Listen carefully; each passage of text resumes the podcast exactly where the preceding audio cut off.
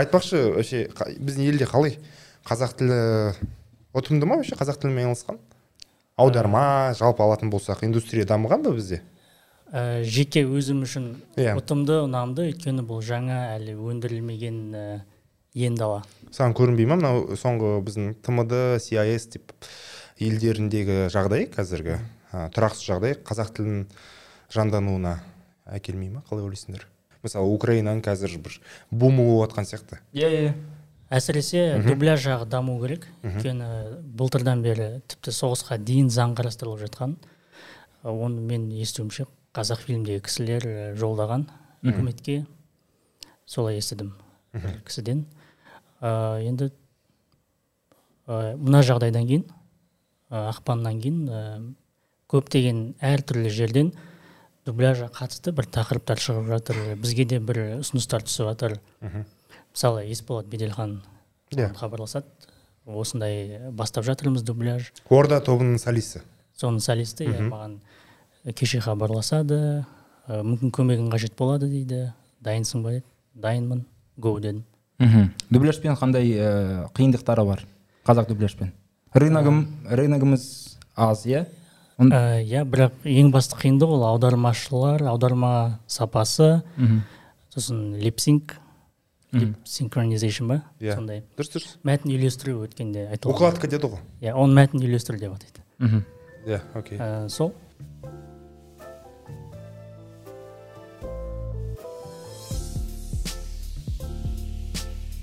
Көрермендер бүгінгі қонақтарымыз ә, қазаграммар қозғалыс дейік па қалай атасақ болады сіздерді? Ұжымы жоба. Жоба қазаграммар жобасының авторы авторлары мақсат мәлік нұрсұлтан бағидолла және онымен қоса сендер жаңа сөздікке қатыстарың бар қазақша жазға қатыстарың бар және көптеген қиялдап. қиялдап жобасының қатыстарың. Мү- мүмкін өздерің айтып шығасыңдар тағы да мен ұмытып Ә, және халықаралық қазақ тілі қоғамына қатысымыз бар. Жеке мен. Кеткенмін халықаралық? Халықаралық. Қазақстаннан басқа жерде сөйлей ма? International kazakh language society. Баян ғой жоқ окей. Ә, әлем бойынша. Әлем бойынша қазақтарды біріктіру жобасы ғой былайша айтқанда. құрылтай. Құрылтайға ұқсайды бірақ мәдени тіл жағын дамыту Мгм. бүкіл әлем бойынша.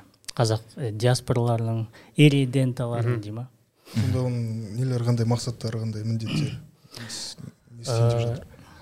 әртүрлі жобаларды ұйымдастыру мысалы қазір қазақстанда ұйымдастырып жатқанымыз ол көрнекі ақпаратты тексеру жобасы.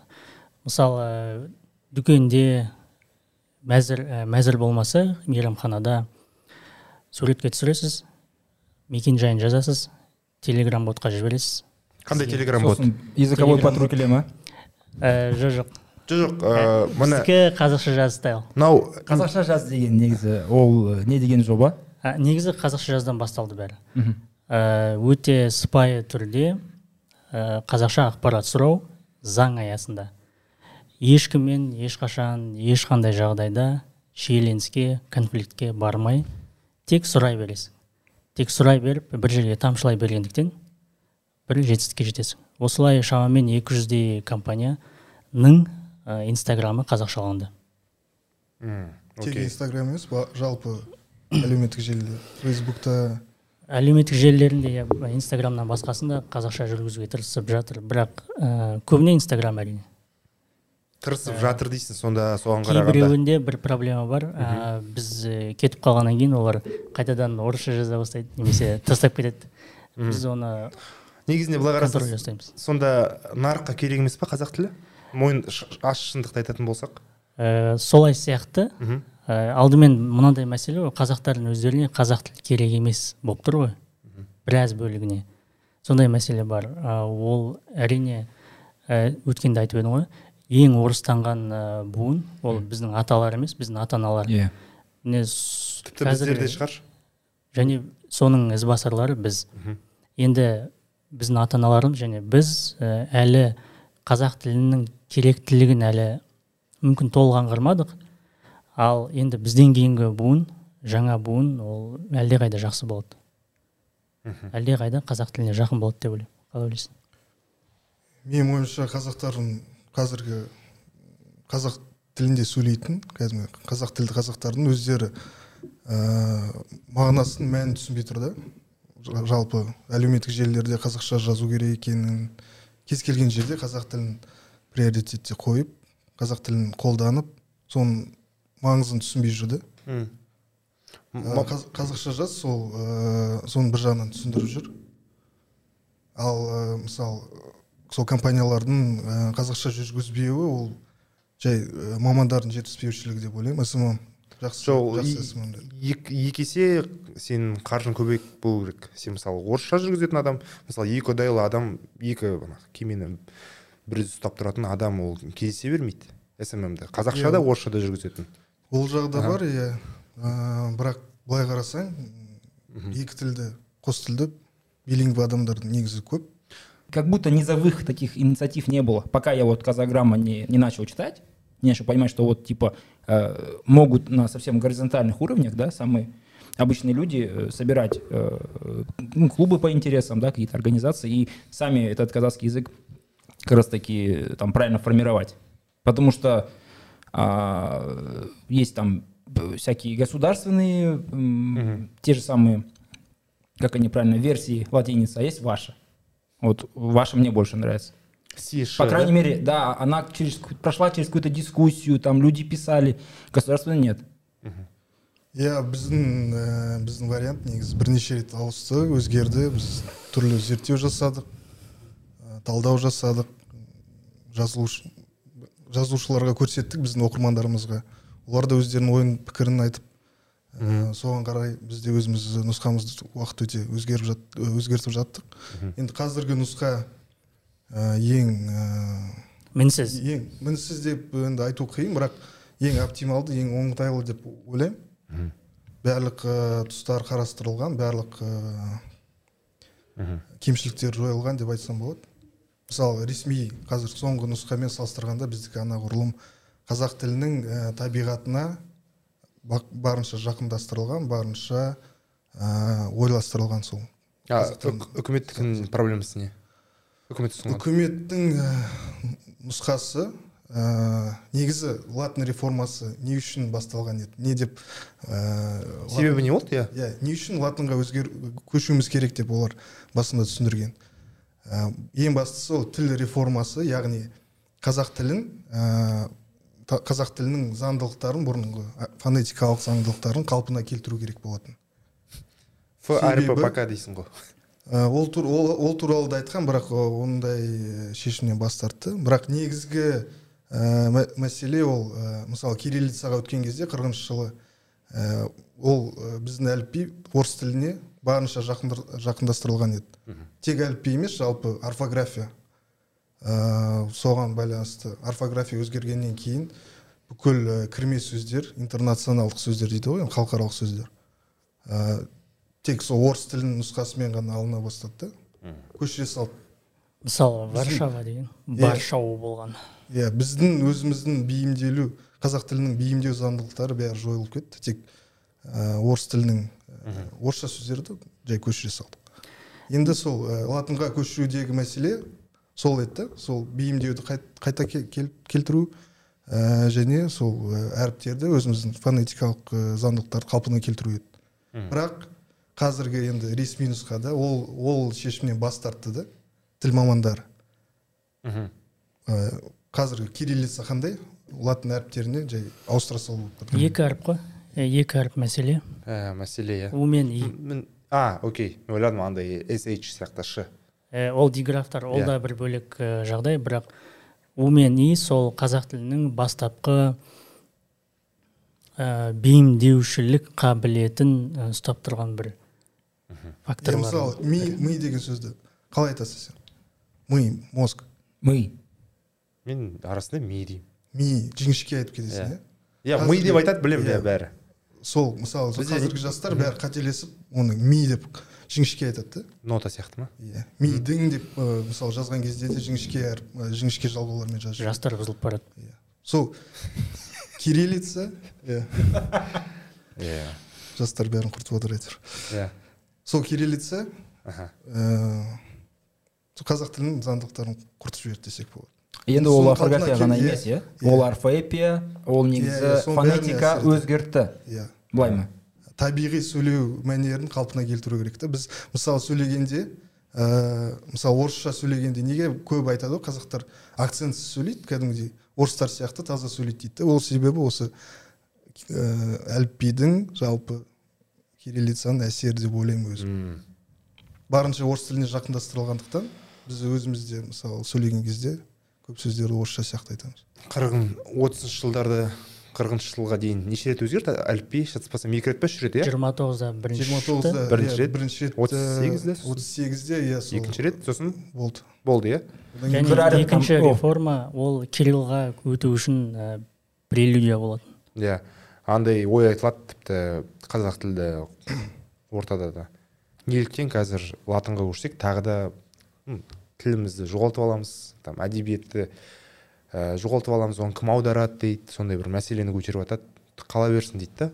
Функционально неграмотный боламыз иә Иә. біз ештеңе оқи алмайсыз газеттерде иә сонда олар өздеріне соншалықты сенбей ма? Соншалықты өздерін бір бейімделе алмайды сондай қабілеті жоқ деп ойлай ма негізі адам кез келген нәрсеге бір апта екі аптада бейімделуге бейімделе алады. Мысалы телефонды қазақшалайды ғой көбісі. Иә. сол кезде басында түсінбейді. Өйткені өмір бойы орысша ұстап келе жатыр телефонды. Бірақ ә, бір екі апта қарай берсең ә, сол терминдерге үйреніп кетесің. Иә. Және соны қолдана бастайсың. Менде қазақша тұр мысалы баптау түсқағаздар жою. Иә. Телеграм қазақшасы бар ғой ә, білесің. жоқ да- ад- адекватный версиясы анан басқасын көшіріп алып жүрмеңдер упоротый емес. Телеграм бета версиясы бар. Аударылған жақсы аударылған. Мен дуровқа ренжідім негізінде. Ыыы беларусияның халқы қанша кім біледі? Ә, бес миллион. Бес миллион? Бес ну без жеті. окей бізден екі есе аз да? Оларда банағы э, живе Бел- беларусь э, қозғалысы болғанда олар алды да сол под шумиху телеграмға тығып жіберді беларусь тілін. Біздікі неге енгізген жоқ мен ақыр түсінген жоқпын просто олардың паблика паб- пабликтері көп болды. Мысалы, нехта иә? иә нехта тағы басқаларды. Иә. Э, негізі э, белоруссияда. Сондай да проблема болған иә. Олардың екі негізі алфавиті бар э, бар болған иә. Және ол э, екі алфавит емес қана. иә ол екі бір екі тіл как будто. Тарошкевица мен наркомовка. Иә, Тарошкевица. тарошкевица ол примерно близко очень к э, такому ну историческому белорусскому развитию языка. А наркомовка это вот то что было сказано да максимально близко к русскому. Бізде егер ә, қалпына келтірсек жиырмасыншы ғасырдың басындағы кейбір ә, фонетикалық ережелерде иә. Бізде де екі параллель тіл болады басында. Ә, кейбір мысалы ц дегенді с деп айтамыз. Норм ғой Ә, иә станция емес станса деген сияқты. Экспансия. Жоқ қазірдің өзінде с болып жүр ғой. То есть параллельно болса сібір хандығы мен қазақ хандығы сияқты ғой. Параллельно өмір сүріп жүрген екі қазақтар. Иә алаш орда түркістан сол Иә, сияқты. Иә, бірақ, полиция деп жазып жүрміз ғой. норм иә неге жапондар және басқа кәрістер басқа елдер Мгм. бейімдеп тастай алады шет ә, кірме сөздер ал біз олай істей алмаймыз деген сұрақ туындайды да Мгм.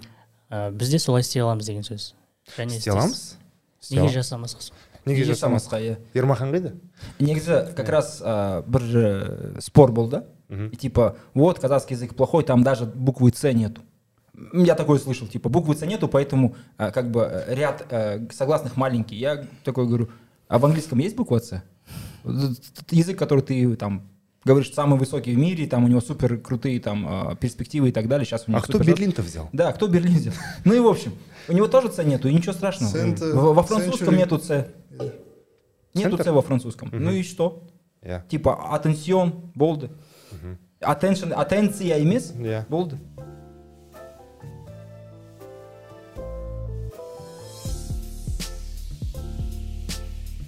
басты мақсаттарын қазақ тілін үгіттеу популяризация дейді ғой. Ал мысалы соңғы сендермен байланысты жаңалықтар көбісі ұлтшыл национализм бір, Шовинист. м, шовини- шовинист ә, скальп шешушілер митинг пропаганда. Иә. Ә, енді ц әрпі жоқ эсэсовец дан сол сияқты бір лақап аттар сіздерге тағып жатыр қоғам. Ә, негізінде бана нұсқаулықтарын памятка. Ресейден келіп жатқан ресейден ол міндетті түрде орыс емес міндетті түрде ол басқа ұлттар да бар. Ә, сәйкесінше сендерге осында айып тағылды. Ә, мысалы неден туындады? Жалған айып. Жалған иә тырнақша алайықшы біз оны ә, грузиндар грузчілердің грузиялер шығарған екен осыған дейін. Ә, ресейден келушілерге памятка деп.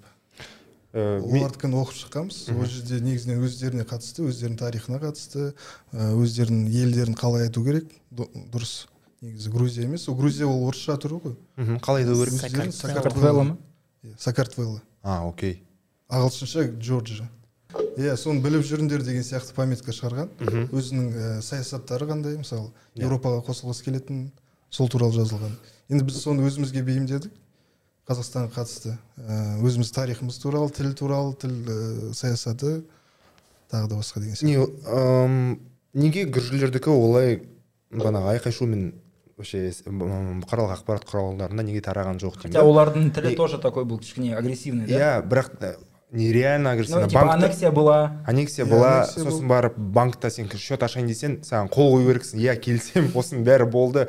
Бағанағы абхазия бәрін Иә. айтып шығу керексің. Былай ғой ә, олардікі неге агрессиясыз қабылданды? Өйткені 2008-дегі соғысты бәрі біледі. Олар қанмен жазылған заңдар ну қан төгілді. Иә. Сәйкесінше осындай нұсқаулық жасалды. Бізде мысалы құдайға шүкір ә, ондай ешкім соғыспай ақ қойсын бейбіт аспан астында өмір сүрейік. Дегенмен ә, осындай мүмкін болғанда бізде де қазір ешкім ештеңе демеуші еді мүмкін.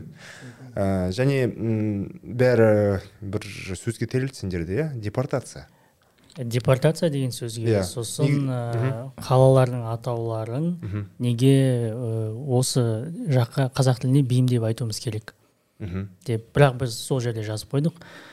Ә, ол жалпы интеграцияның бір түрі ғой. Қазақстанда 90 пайызы қалаларды джез казган емес жез казган деп жоқ айтады. мен бір жерге барсам мен ә, мысалы вашингтонға барсам уашингтон деп айтпайсың ғой бұл менің тілімде осылай деп. Сен качать етпейсің ғой ол жерге барып? Если францияға барсаң париға мысалы пари париж париж деген айтпайсың ғой иә пари. Тура солай. Иә. Соған претензия болды депортация иә Ашаршылық. ашаршылыққа қатысты және присоединение казахстана к российской империи деген депортация деген сендерге агрессив болып көрінбеді ма қалай ойлайсыңдар? Вот. Қазір уақыт өтті. неше? үш төрт күн өтті осы нұсқаулықтан кейін. кішкене эмоционалды болды. Аха. Агрессив деп ә, айт, айтқым келмейді. Ә, біз бірақ ә, қазір басқа нұсқасын мүмкін дайындап қоямыз. Жеңіл нұсқасын. Лайт. Мхм. Ә, тағы да бір инфо себеп болса шығаруға болады.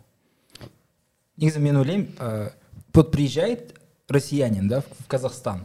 Он приезжает там убегает от войны ему там не, не нравится Путин. Ну к примеру говорю да какой-нибудь нормальный человек.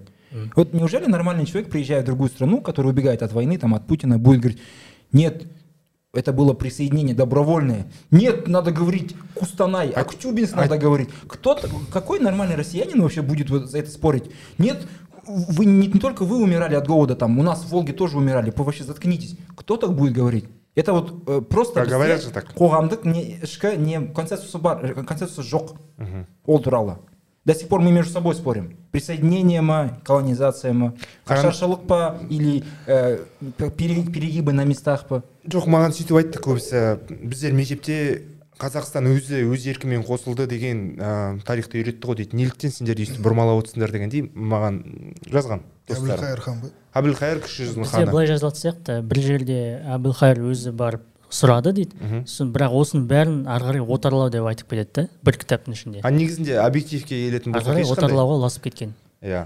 Ол А- әбілқайыр хан тек кіші жүздің ханы дұрыс па? Давай так. Иә.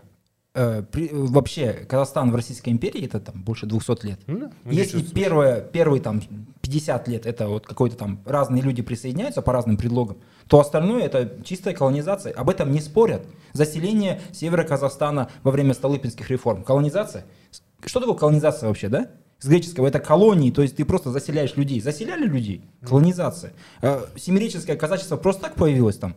естілмейді екен семиреческое казань Или уральское казачество потом. То же самое Э, Эти все вещи. Потом, я уже не говорю про другие вещи, которые были ну, более неприятные, да? Мгм. Поэтому ну, то, что это колонизация, Российская империя, колонизатор, это нормально. Это просто исторический факт. Не надо к этому говорить, что типа все русские плохие. Это вообще не имеет отношения к сегодняшним россиянам. мына бір адамдарға. қызығы ә, осы памятканы негізінен орыс ә, ресейден келгендердің көбі адекватты би- қабылдап жатыр жақсы қабылдады да негізі дұрыс дұрыс деп қабылдады бірақ ә, өзіміздің қазақтарымыз немесе орыс тілді кейбір азаматтар оны агрессия сияқты. Сендер орыс тіліне қарсысыңдар деді ма? Мен көргенмін твиттерде саған ба біреу жазды?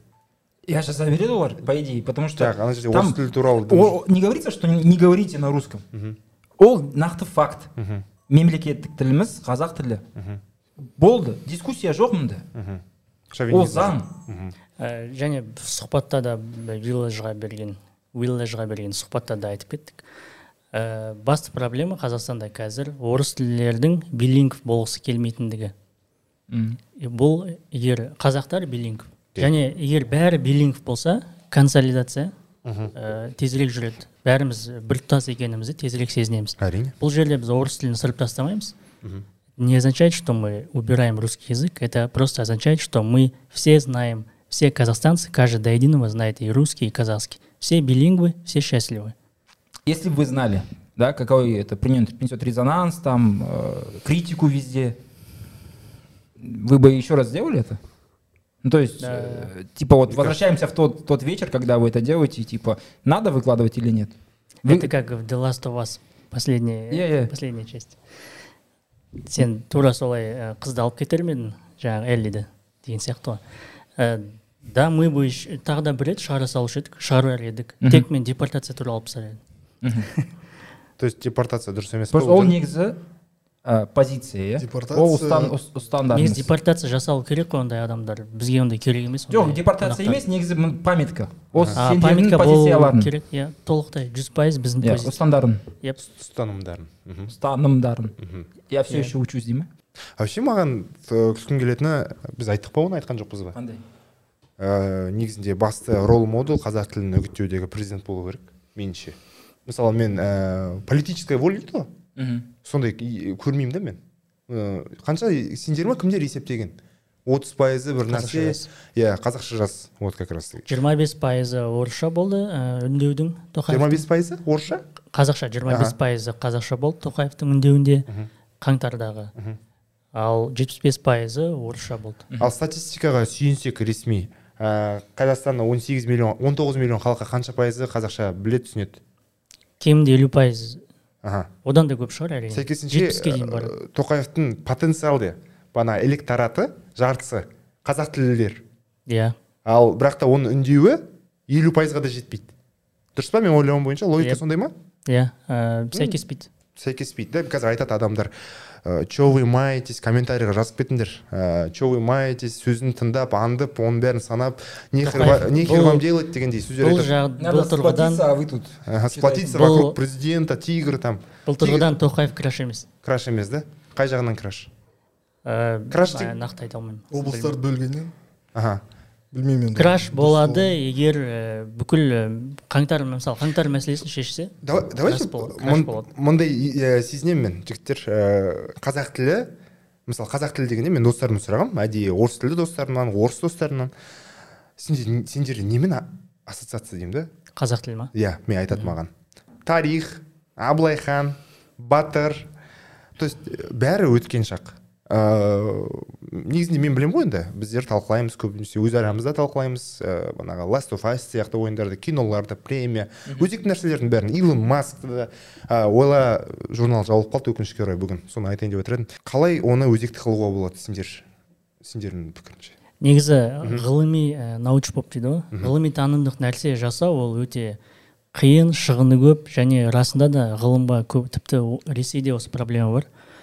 Ресейде? Ә, ресейліктер шағымданады біздің жаңағы постнаука солар бар ғой.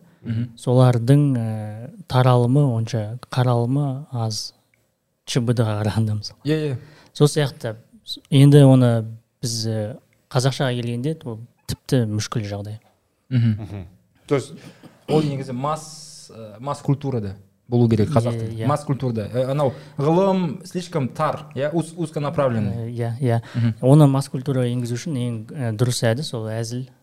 Ә, мүмкін сериал жасау мүмкін мем. Мхм біздің қолымыздағы ең жылдам ең қолайлы мем жасау. Видео мем сурет мем классик сурет мем. Қазақша тараған мен айтпақшы тик ток тик ток ә, айтпақшы тик токқа рахмет айтып кету керек бұл жерде. Мен соңғы үш төрт жылда қазақ тілінің дәл жастар арасындағы бір фразалар қазақша кейін таралып кетті кәдімгідей. бес жүз жетпіс теңгем бар там ә, қарагусова бар. Ну енді күлуге болмайды бірақ та расымен ә, тик ток ә, андай сияқты болып есептеледі. Ә, бір ой естігенмін. Мен ә, арсен сен де естідің ба білмеймін. Ә, тик ток мысалы инстаграм фейсбук сияқты батыстың танымал желілерін айтатын болсақ олар ә, глобализация жаһандануға мақсатталған то есть сен калифорнияның адамын фоллоу жасауға там франциядағы біреу ә, штрудельдерін жеп жатқан адамдарды не істеуге фоллоу жасауға. Ал тик токқа келетін болсақ мен мысалы иорданияда болдық өткенде. Иорданияға барып тик токты ашып қалсам тек мен фоллоу жасаған қазақ авторлары шығады ал қалған бәрі иордания. Локал. Иә локал. Иракқа барам тексеремін опять ирактың тиктогы қазақстанда жүресің қазақстан тиктогы дегендей. Олар керісінше локал локализацияға бағытталған. Қытайдың әлеуметтік желісі. Және де осындай да бір оң жақтары бар екен тиктоктың. Өзім байқағаным. Және оның қазақ тілінің дамуына жа- жастар арасында таралуына бірден бір себеп несі бар? Мен өзім мысалы бар. тик ток басында менсінбей жүргенмін иә скептик іс- сондай болды менде.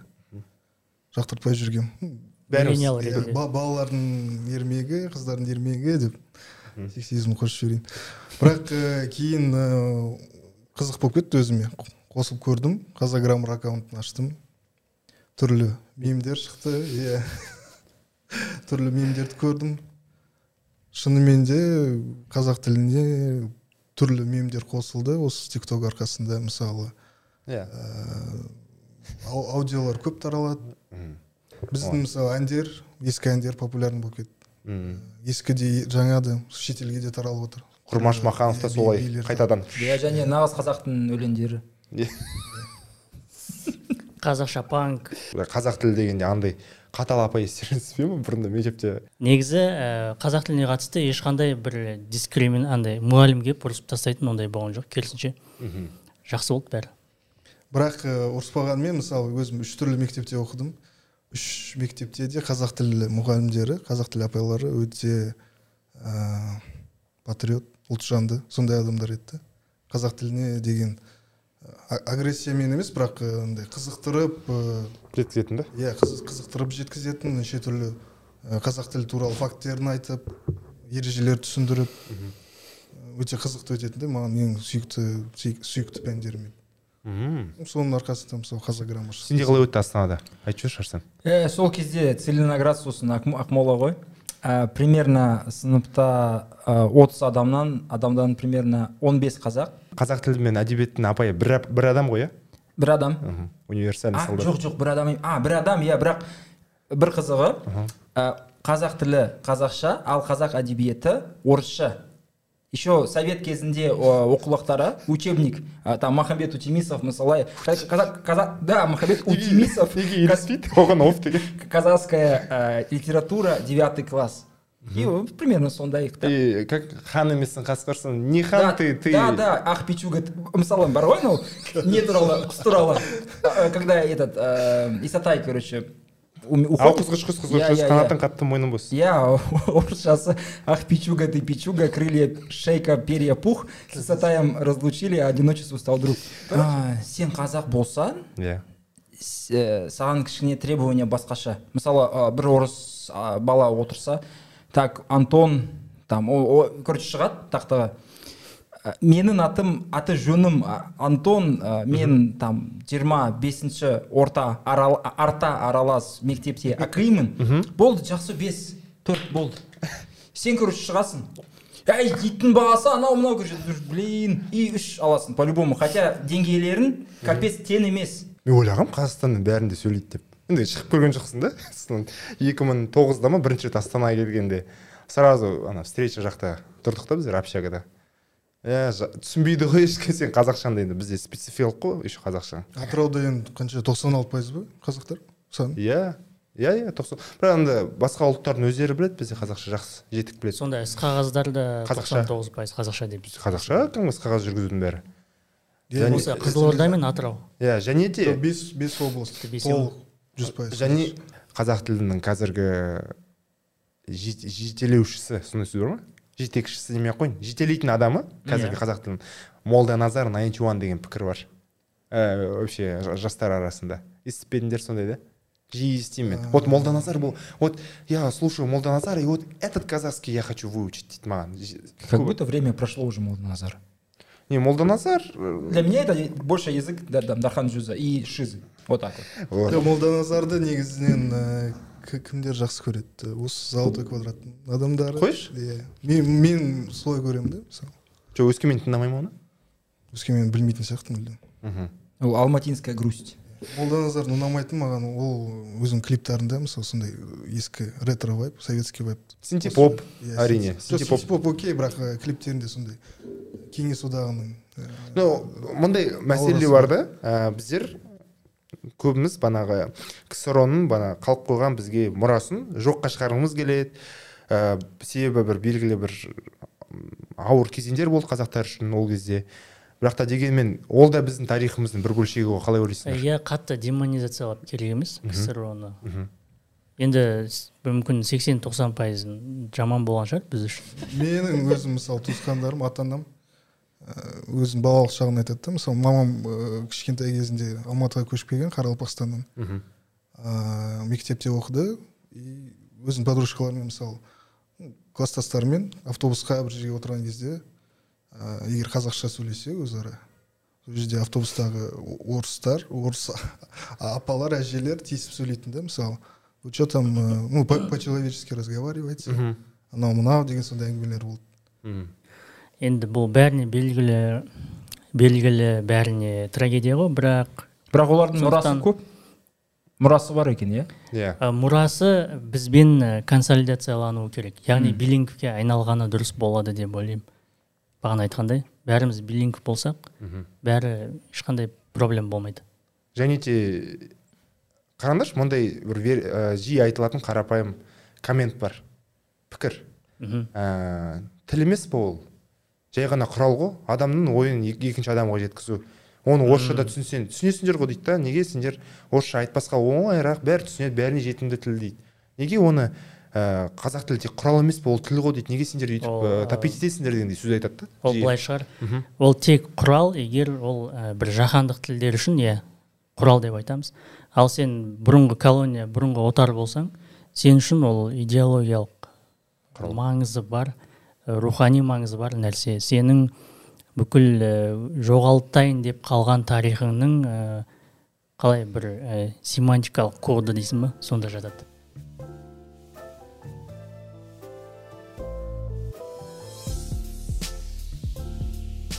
Қазақстанда неше түрлі диалекттер бар дейді. Сол бойынша сендерде пост болып па еді? Диалект дегенде әркім әртүрлі айтады. Мысалы тіл мамандарының өздері де нақты бір пікірде емес. Диалект бар дейді біреулер диалект жоқ дейді. Ол жай ғана бізде ә, аймақтық говорлар сөйленістер Сөйленіс. дейді. Ә, мысалы бұрын ә, сәкен аманжолов деген тіл маманы Сәрсен. Ой, сәрсен Сәрсен. сәрсен. Аманжолов.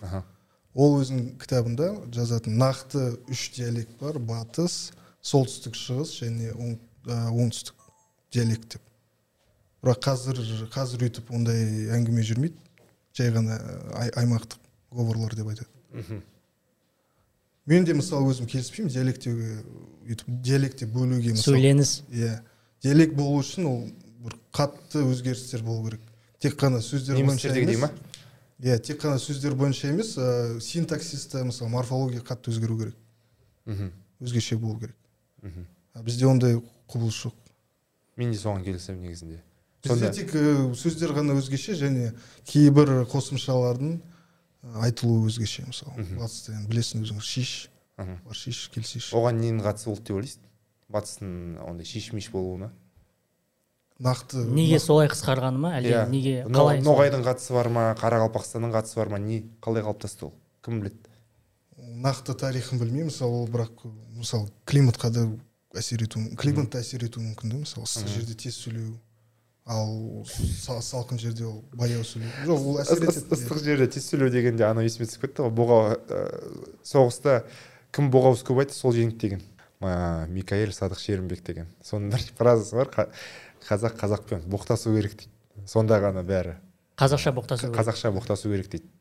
Ол келді иә осындай иә. Келді иә осындай Келген жоқ. осы айдың соңында келеді. иә сол айтып қойғанда соның сөзінің негізінде бір жаны бар сияқты. Геральд бельгер деген кісі де айтып кетті емес қазақ қазақша боқтай бастағанда ғана нағыз қазақ болады деген сияқты Кстати, вот э, обычно э, русские маты в казахском языке, они же... э, Смачно. де- нет, они деклафи- деклассифицируются, теряют свое изначальное э, значение. және предлогтар түсіп қалады в деген жоқ уже В, сразу жо- В-дан ну, бас- например, когда говорят, на, руга- вот этот прикол со здорово заебал всех надоел, всем надоел уже, наверное, да? Но реально же, по сути, казахи не используют это слово так, как русские используют. Я. Я видел, как парень говорил девушке, жаным заебал. Да. И типа она что-то просила, он жаным заебал. И ну он не имел в виду, что ты там плохая. айтпақшы ә, біздің қазақстандағы орыс тілі басқа екенін білесіңдер ма ресейдегі орыс тілдегі сөздерден иә иә мен естідім реально болды мысалы біздер ә, іс барғанда жаз жа- жазғы жазғы кез болды біздер жұмыспен барғанбыз делегация болып. Пойдемте на летник деймін да мен? Есть летник есть шашлык покушать че дейді да маған бізді қарсы алған ә, мына ресейлік әріптестер. Летник есть деймін да? Терраса иә террасы. дейді. Летник деген әйелдің қызғы ә, жазға көйлегі екен оларда. Біз сияқты қолданбайды. Ондай сөздер көп және мен бұл енді сөйленіс говор болады. Қазақстандық говор. Мен тағы Иә. бір сөз білемін ол мысалы бізде сотка бар ғой телефон. Иә. біз сотка дейміз ғой оларда сотка деп айтпайды екен Вот сотка деген бірақ иә. жүз пайыз айтпайды емес бір э, региондарда айтылады сотка деп. Хабаровск камчатка жақта айтуы мүмкін сотка деп. аха. Мысалы әрсен сен өзің қазақ тілін қалай үйрене бастадың? Өзің қалай маңызын түсіне бастадың үйрену керек екенін? Ол негізі қиын сұрақ. Қазақ тілі менімен әрқашан болды. Қазір ә, қосып кетейін. Мысалы иә. біз ә, қазақ тілділер мысалы ә, тиісеміз да ну тиіскенде былай айтқанда тиісеміз орыс Тербейміз. иә неге қазақ тілін үйренбейсіздер? Отыз жыл болды ғой несі қиын деген сияқты. Біз өзіміз елімізде жүріп неге қазақ тілін үйренбейсіздер? Деп көбі тиіседі бірақ біз ар жағын мысалы орыс тілділер қалай ойлайтынын онша ә, онша түсіне бермейміз қазақ тілділер. Не себепті қазақ тілін түсін, үйренбейтінін аха. Қандай қиындықтары бар? Мүмкін қандай- травма бар шығар. Иә. травма бар Комплекс бірақ бар ол негізі трав- травмаға байлаған жоқ мен меніңше. Байланысты просто емес иә? иә иә байланысты емес ә, мотивация болу керек. И ә, қазақ тілі бір привлекательный. Тартымды. тіпті Тартымды, экономикалық иә. тұрғыда экономика тұр- тұрғыда ма? И мәдени тұрғыда ма? Во всех этих э, вещах надо просто искать типа а как сейчас казахский язык он не такой как раньше. И то что я говорил да если бы были вот например хожу я на Сузвар я А если бы это были государственные курсы я бы наверное не пошел Э, кринжово. А тут короче крутые пацаны модные вещи обсуждаем, там что происходит и так далее. Мне прикол. Я ухожу, я выхожу с этого Сузуара и одухотворен и, и в машине разговариваю на казахском, думаю, как бы это сказать, как бы это. Прихожу домой, жену, короче, запариваю, типа, вот так, так, а если вот так вот сказать, а если так сказать. әйелің сөйлей ма қазақша Сөйлейді.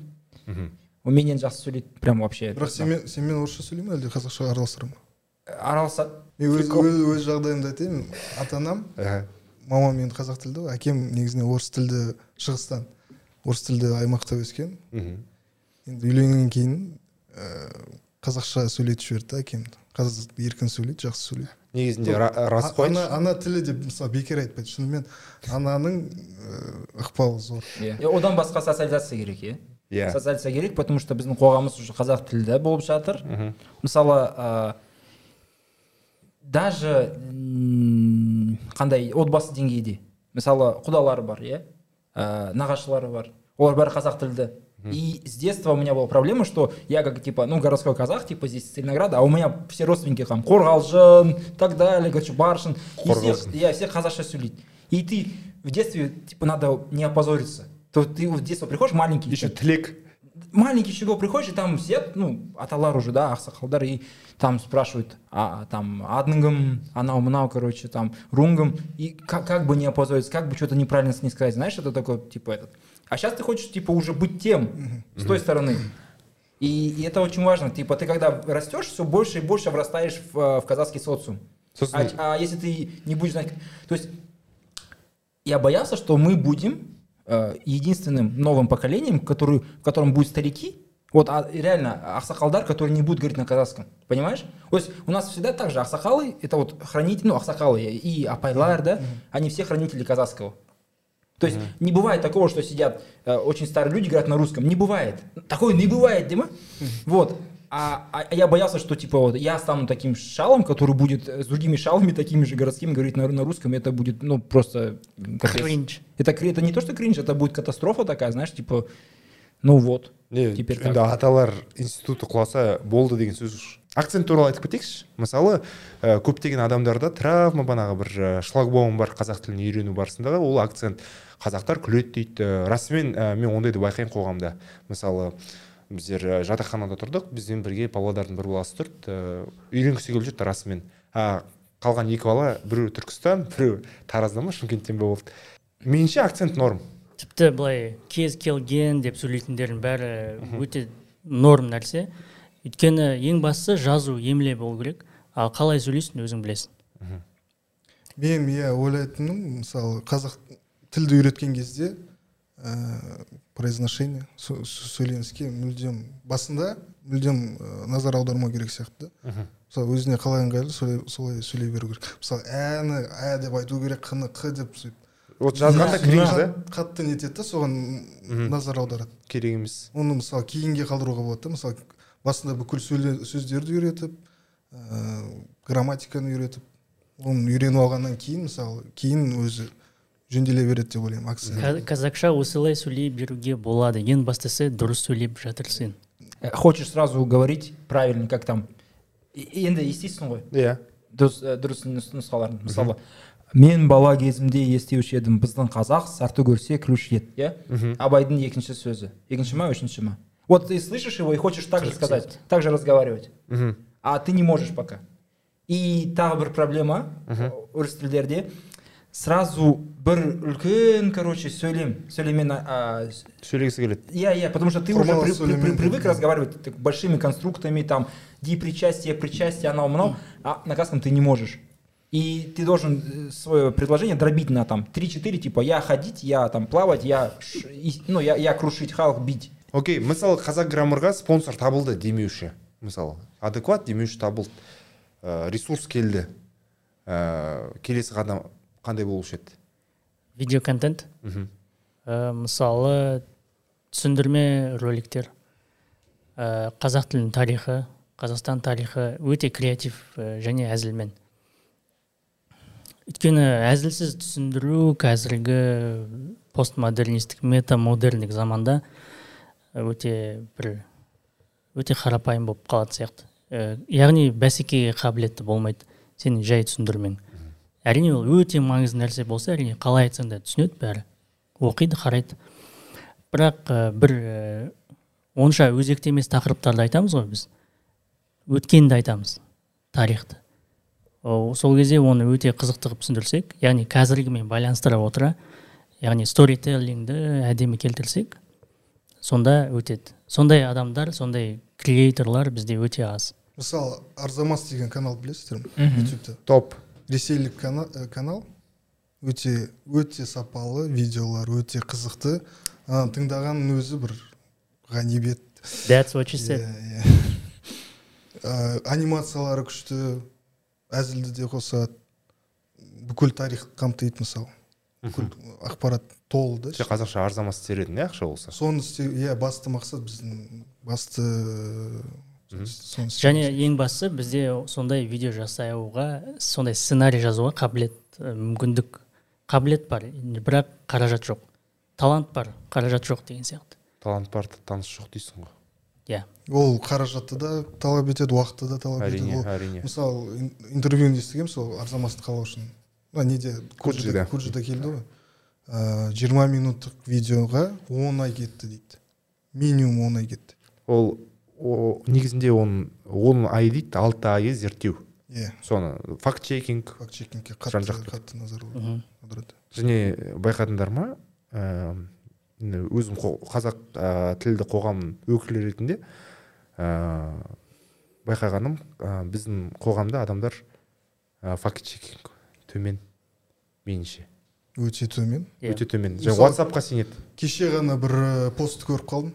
Ыыы есет көтібарұлы батыр бар. Ғой. мхм, әрине андай бір аңыз бар дейді. Ә, мен өлгеннен кейін ә, басымды құбыл- құбылаға қаратпаңдар аяғымды ресейге қаратып жерлеңдер дейді өлгеннен кейін де ә, ресейді тіреп тұратындай болып сондай әңгіме та- таралған дейді. Сондай пост шықты да. Ол комментінде бәрі о анау мынау енді ол миф екені былай түсінікті ғой. Иә. Ешқандай он тоғызыншы ғасырдың адамы өйтіп ресей деп тұр да енді ресей деп айтқан бұл мәш- мәшһүр жүсіп көпеевке Иә, қатысты таралған фейк иә, сияқты. иә ол да бар көп фейктар соны Ә, ондайлар жаңағы мәшһүр жүсіп көпеевтің мысалында қалай таралатынын көрсетті ғой факт чек иә үш төрт несі тұр иә. Бүкіл кітабын ақтарған жиырма томдығын. Сонда соған ұқсас сол айт, менен кейін мен жерленгеннен кейін бір жылдан ашаршылыққа иә. ксро құлайды деген сияқты. Жетпіс жыл дінсіз қоғамда өмір сүреді. Атеистік қоғамда Иә. өмір сүреді ол бір сөздер айтқан соған ұқсас. Бірақ мүлде болжалдық қабілеті ерекшелігі жоқ. Соны бір оның тағы да бір зерттеушісі жаңағы омар жәлел сияқты біреулер алғанда оны әсірелеп жіберген да өзінің бір монографиясына. Абайтанушы ма? Иә өзінің бір мәшһүр танушы біреу ә, өзінің монографиясына тығып жіберген. Сөйтіп ол кітап тарала берген тарала берген сөйтіп фейк болып шыққан. Даже последний вот, блин, фейки есть про Ташенова, да, этот знаменитый разговор с Хрущевым. Ни одного же доказательства нету. қаныш сәтбаевпен неші Не, касается Сатпаев, ладно еще, а там еще как-то типа прикольно. Екеуі саунада э, кездесіп қалған деген. Типа маленький, ка- маленький человек большого народа, ма? иә И то же самое с Ташеновым, типа, э, когда он начал э, э, защищать вот эти земли, которые должны были отдать. Это он тоже подтверждения нету как такового. Понимаешь? И, а, а в это верят там типа 85% населения. Ну, условно, я не считал, конечно. Но это, в это все верят, но подтверждений нету. И последний вот этот был с Алиханом, да? А, где он там, а, так вот, да? Конституция, иә там адамдар флаг. адамдар қызық айтады қалай африканың билеушісі болған ба деп африкалықтар қашан алды олар а, алаш қашан болды қарапайым И по, походу он тоже фейк. а, не ма ту ма Да. то есть желбіреткен жоқ та ондай көк Там, э, э, нені э, қазақ республикасының алаш республикасының э, уставы Мгм. Там как будто он написан типа в 28-м, потому что там по-другому написано все. по-другому, араб- короче, и по- другое написание, короче, да, да, да. Ну, это со- со- солай есть, есть деген. қаншалықты рас иә. ә, әсіресе тарихи фейктерге сенудің бір себебі ол біздің тарихымыздың өзі бұлыңғыр өте Ә, жазба деректер аз ә, біреулердің айтуынша жазба деректер бір архивтерде жатыр тығылып деген сияқты. Оның өзі де фейк болуы мүмкін иә? отызыншы қыл- қырқыншы жылдарда болған оқиға бойынша ешбір ә, мұрағат ашылмаған әлі. Америка қанша жыл сайын ашады? Архивін айтып жіберіңдерші. Елу жыл сияқты ма? Одан да аз уақытта аша береді. И тіпті сен сондықтан білесің да осындай қателіктер болды дегендей. Ал біздер әлі білмейміз себебі. Қорқады ау деймін. Нквдщиктардың ұрпақтары әлі бір жерде шенеунік болып отыр ма дегендей. Мен ойлаймын арасында сондай бір конспирология. иә иә. А- ашаршылық құрбандарының саны мысалы нақты емес. Біреулер бір Үш миллион дейді екі миллион бес миллион дейді. Үш пен бестің арасы дейді менің естуім бойынша. Үш пен бес? үш пен бес. Үш миллион А, сколько тогда казахов вообще было? Есть д- две теории, там типа 3 миллиона 800, там 90, и есть типа Алихановская, типа 6 миллионов. А если было даже 6 миллионов без, без миллион Адам Өлсе, миллион қалды ма? иә. Ну, нереально же. нереально. Міндетті түрде ә, меніңше мектепте жаңағы сыни ойлау critical thinking деген сияқты бәлелерді нәрселерді давай айтып кетіңдерші. бізде қазақстандағы мектептерде қандай пән ә, қосылу керек сендердің ойыңша меніңше ең ә, маңыздыларының бірі ол сыни ойлауға қатысты пәндер critical thinking деген. Ә, өйткені бәрі сол бұл тарихи фактілердің бәрі мектепте құйылады. Сонымен қатар соны тексере білу жаңағы факт чек сыни ойлау сыни ойлаудың өзінің бір несі бар стратегия тактикасы бар. Былай тексересің былай тексересің деген. Жоқ сенің ойыңша тағы ұсыныстар бар ма? Қандай? Қосар едіңдер Логика. логика. Логика негізі программада болған, так. Бірақ алып, алып тастаған, оның орнына не қойды? өзін өзін тану я, с- ну, примерно. Это обставан еще позже. Но это очень важная тема, потому что там же простые вещи на самом деле. Формальная логика, она очень простая. Ты просто должен научиться паттернам мышления. Там конъюнкция, дизъюнкция, аппликация. Ол негізі там бір екі жыл примерно. А универде бір екі курс всего.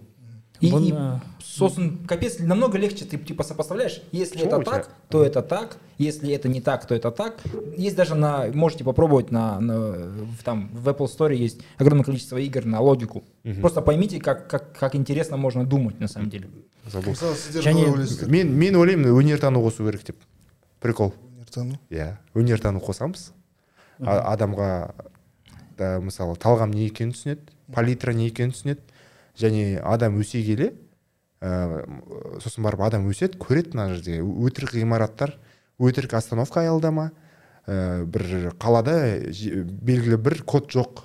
Вообще әр қаланың коды болу керек. байланысты мысалы урбанизм Ур- урбанистика сол өнертану бро сол өнер, өнертану арқылы келеді бала өседі талғамы қалыптасады бұлай болмау керек. Ол не, не бар жүр. Және де со- соған байланысты адамда сұрақ туындайды. Және жергілікті билікке ә, қалалардың ана аудандардың әкімдеріне шағым түседі. Меніңше осылай жұмыс жасау керек. Мүмкін жаңағы critical thinking мен ә, логиканы бір пәнге біріктіру керек шығар ал мынау бөлек болады. Иә. және жалпы бұны қосымша мектептің өзінің ішкі бір орналасты дизайны болады ғой. Әртүрлі стен газет деген сияқты ілініп тұратын нәрселер бар. Сонда ә, бір нұсқаулықтар тұру керек логика бойынша. Critical thinking бойынша. Қандай? Па- памятка дейсіз. Памяткалар. Иә ескерткіштер. Тұру керек және бала кез келген адам соны күнде көріп өседі. Ол миында мәңгілікке қалады. Сол қаржылық сауат. Иә қаржылық сауат. Қалай ақша табу керек қалай жарату керек қалай үнемдеу керек? Аха. қалай мысалы құрту керек? халықтың көпшілігі білмейді мысалы қалай сақтау керек екенін қалай көбейту керек екенін мысалы акциялар туралы S&P 500. иә ондай нәрселерді көбі білмейді дәулеттенге барсың да. Дәулеттен? Дәулеттен емес айтшы ана жігіттің атын. Арманович. дәулет ол да арманович. Дәулет арманович деген жігіт бар. Бәрі сол ақшаға қатысты. сен айтпақшы соның кітабын қазақшаладың ба?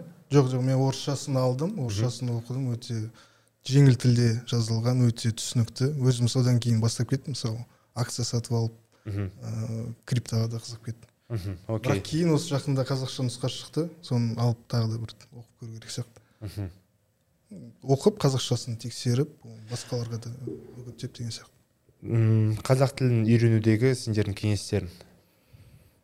Ә, ең бастысы қазақ қазақша сөйлесу клубының бірінші ережесі ешқашан ешқандай жағдайда қазақша сөйлеуге ұялмау. Екінші ережесі ешқашан ешқандай жағдайда қазақша сөйлеуге ұялмау үшінші ереже алғашқы бірінші екінші ережені қараңыз. Қарапайым ереже ол ең алдымен егер нақты тілге келгенде есімдік пен етістікті жаттау керек болды. Есімдік пен етістікті. Етістік ол сөйлемнің негізі сөйлемнің қаңқасы. Мхм. а есімдік ол мен сен ол керек болады. Мхм. сенің ойыңша ол олар. Ұялмау қысылмау мен де сөйтіп ойлаймын. Бірақ е орыс тілін біз қалай үйрендік? Мен өзім былай үйрендім. Реально адамдар практика ғана керек қой адамдар күлді бірақ та мен оған ренжіген жоқпын. Честно маған бір ғой отмазка түсініксіз. Адамдар айтады ғой ыыы надо мной смеялись деген. Маған бір жағынан иногда маған да күлді орыс тілі мен бірақ та үй- үйренбей қойған жоқпын үйреніп алдым. Ә, қоғамда мен бәсекелес бола аламын әр адамға қазір. Ол болғандықтан. Маған сол кедергі болды бірінші курста жұмыс жасауға. Себебі белгілі бір лауазымға тұру үшін. Кафеде жұмыс жасауға не даяшы бол немесе даяшылардың админі бол дегендей. Сосын меніңше мынандай бір бір қызықты нәрсе бар. Тіл үйренетін полиглоттардың бәрі бір артистизмге жақын да мен соны байқадым. Ә, бір ә, сен ұялмай қысылмай сөйлеу үшін сенің бір артистизмің болу керек. Сондайға өзіңді өзің көрсеткің келіп тұратын бір ә, қалай ә, атаққұмарлыққа атаққұмарлықтың сәл мынандай нұсқасы. Ә, сондай нәрсе бол, болғанда сондай адамдар көбінесе тілді тез үйренеді. Ал ондай бәрі ондай емес қой расында да. Иә. Ә, біз айтып жатқан ә, жаңағы отмазкалер олар сондай артистизмі жоқ аздау адамдар болуы мүмкін. Окей. Ол жағынан түсінікті әрине.